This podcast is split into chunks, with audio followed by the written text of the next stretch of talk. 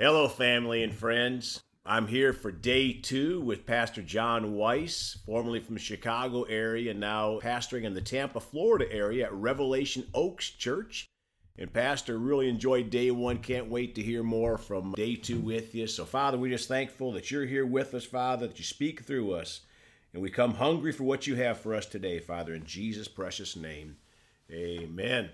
All yours, Pastor. Amen. How exciting is it to be here again with everyone?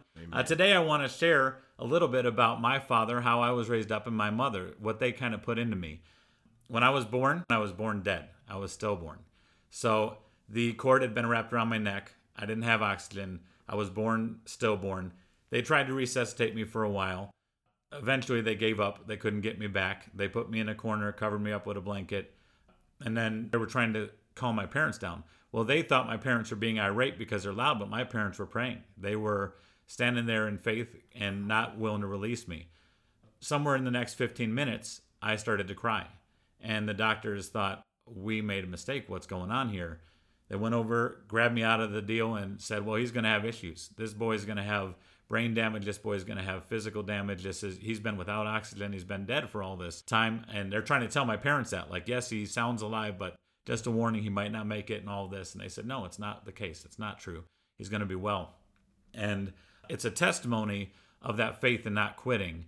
Wow. And, you know, I shared last time about me kind of backsliding. I think a lot of Christians backslide and don't admit it. I backslid and I did admit it. Amen. Some Christians backslide just in church and they don't think it's as bad because their sin just look like lying and gossip and slander and hate and envy and lust. Sin is sin, guys. You know, it's bad is bad. Don't play a game with it. Just repent from it and get clean my parents raised me that way and I came back to life and I, I don't have brain damage. You know, I can play 23 plus instruments. I've never seen an instrument I couldn't play within just minutes of getting a hold of it because of God and wisdom and being able to wow. grab that thing. I can speak six plus languages. I've never had a language where I couldn't go pick it up if I wanted to pick it up. I grabbed Russian almost overnight when we were in, you know, a trip once out overseas. It's very easy when you believe God can give it to you. God can deposit that thing in you. He, he can put this in you. But my parents raised me where we didn't doubt that. Mm-hmm. We knew God can. In my teens, I had a flesh eating bacteria hit my lung, ate through most of a lung. It caused strep pneumococcus pneumonia in my other lung, so it was filling up. It was terminal for the week, and my parents didn't quit. And I was a mess then. They didn't quit, they didn't give up, they had faith. Wow. And I was one of two people in the hospital in Chicago that had it and I'm the only one of those two that made it. And not only did I make it, but I have both lungs. I have x-rays that prove what God did. Wow. And I have bigger lungs than a normal person does. My lungs even bigger and cleaner and, and better than just a normal one. you know, God rebuilt that. God healed me. Wow. God did a work. My parents taught us and raised us to just believe. And my father, since I was little, I would go to his den and he'd have a map on the wall. And on that map, he would put these texts, these little, if you're under the age of 40, you might not even know what a tack is. But tacks are these pins you could stick into a wall, and he'd stick it into the map wherever he was believing God would use him and bring him, that God would reach people there, and he'd ha- he'd start praying for countries sometimes years before we'd ever go to that country. I went on my first missions trip with my father shortly after I got turned around, and my father took me as an armor bearer. We call an armor bearer is, is a disciple, guys. You know, so we use the word armor bearer, but really it's what tier of disciple are you? Different day, different type of a meeting. But I raised me that way to understand what this job was, and I I knew better even after I got turned around. And he took me. I went over to California uh, with him, and I went to that church, and God used me there to reach their youth. And my father said, "My son can go ahead and he'll preach to the youth." And I thought, Dad, I'm from the world, Dad. Like I'm fresh out of the world. Like I barely remember some of the verses in the in the vague, and I'll misquote them. Like you don't want me doing this. So he said, well, he'll, he'll teach your teens. Do you have a teen deal? And it was a big church over in Simi Valley, California. And they said, yeah, we have, you know, a big teen group out there. He can go preach to them tonight. And so I was thrown right into there. And that's the way my father was. He wasn't interested in how comfortable you were or how ready you might feel.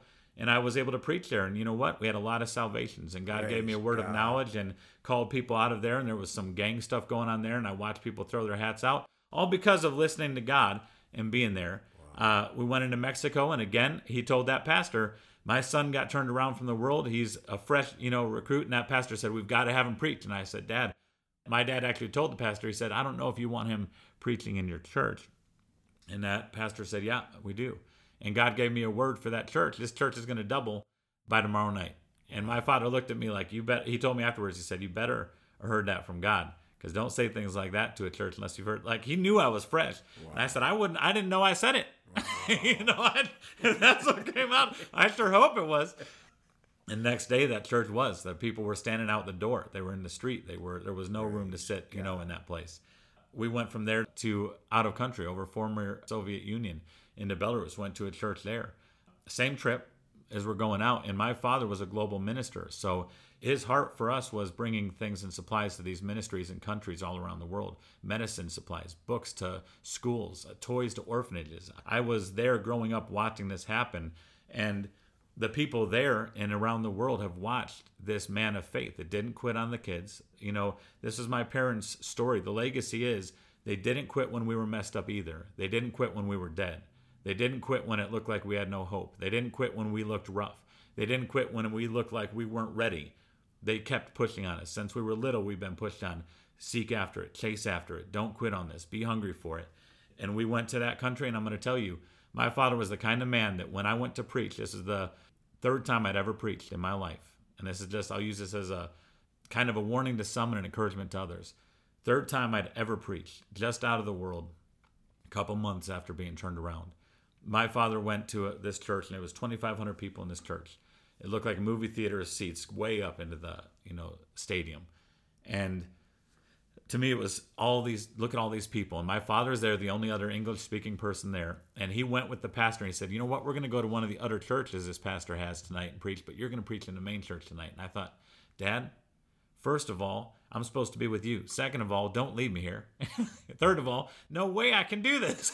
And uh and he he just absolutely smiled like my dad always did and he laughed a little bit and it's going to be fine god's going to move and he just went and that was the way that he was and I got to preach that service, and I'm going to tell you the quickest version of this testimony I can.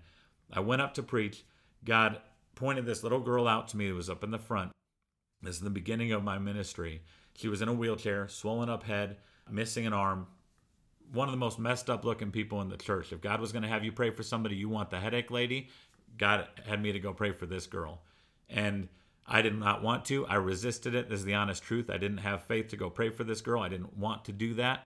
I resisted it so bad that I took the mic, which was on a cord, and I walked off the side of the platform, which was about three feet something high. I went over to this girl and I leaned on her instead of boldly praying over her. And I took the mic away from my face and I said the fastest version of Be whole in the name of Jesus Christ, Amen. Brought the mic back up and immediately turned tuck tail and went back towards the stage.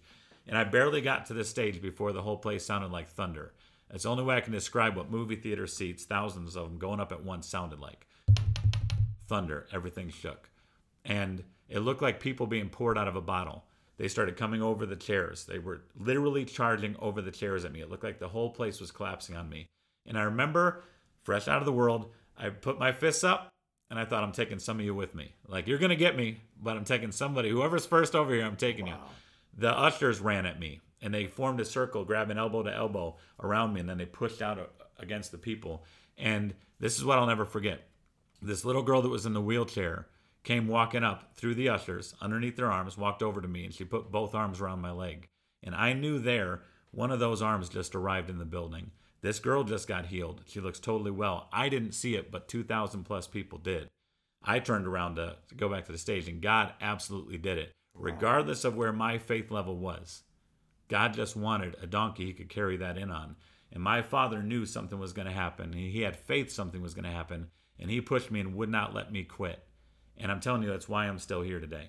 Praise God. Well, will you pray, please? Lord, we thank you that you're the God that still heals. You, you, absolutely are still thank healing bodies. It doesn't matter if it's a cancer, it doesn't matter if it's a growth, it doesn't matter if it's hereditary, it doesn't matter if it's in the blood, it doesn't matter if it's from the nerves, the muscles, or the bones, it doesn't matter if it's mental, it doesn't matter if it's a torment, it doesn't matter what we've had it, how long we've had it, or where it came from. We know that you're the God that absolutely to this day still heals. So, God, I pray that faith will go out from this message and touch those that are hurting, that are broken, that are sick, that are battling, and give them the encouragement that no matter where they're at, God heals.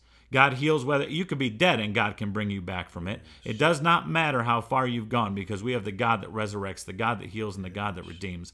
God, and you are touching bodies and changing lives still this day. Help us to get a hold of this thing and let it bear fruit in our lives in the name of Jesus Christ. Amen. Amen. Well, thank you, Pastor. And you can contact Pastor at goroc.life, G O R O C.life. You can contact our ministry at celebratejesusministry at gmail.com. We love you all. Please go talk to someone about Jesus today. And remember, Jesus thought about you on the cross at Calvary.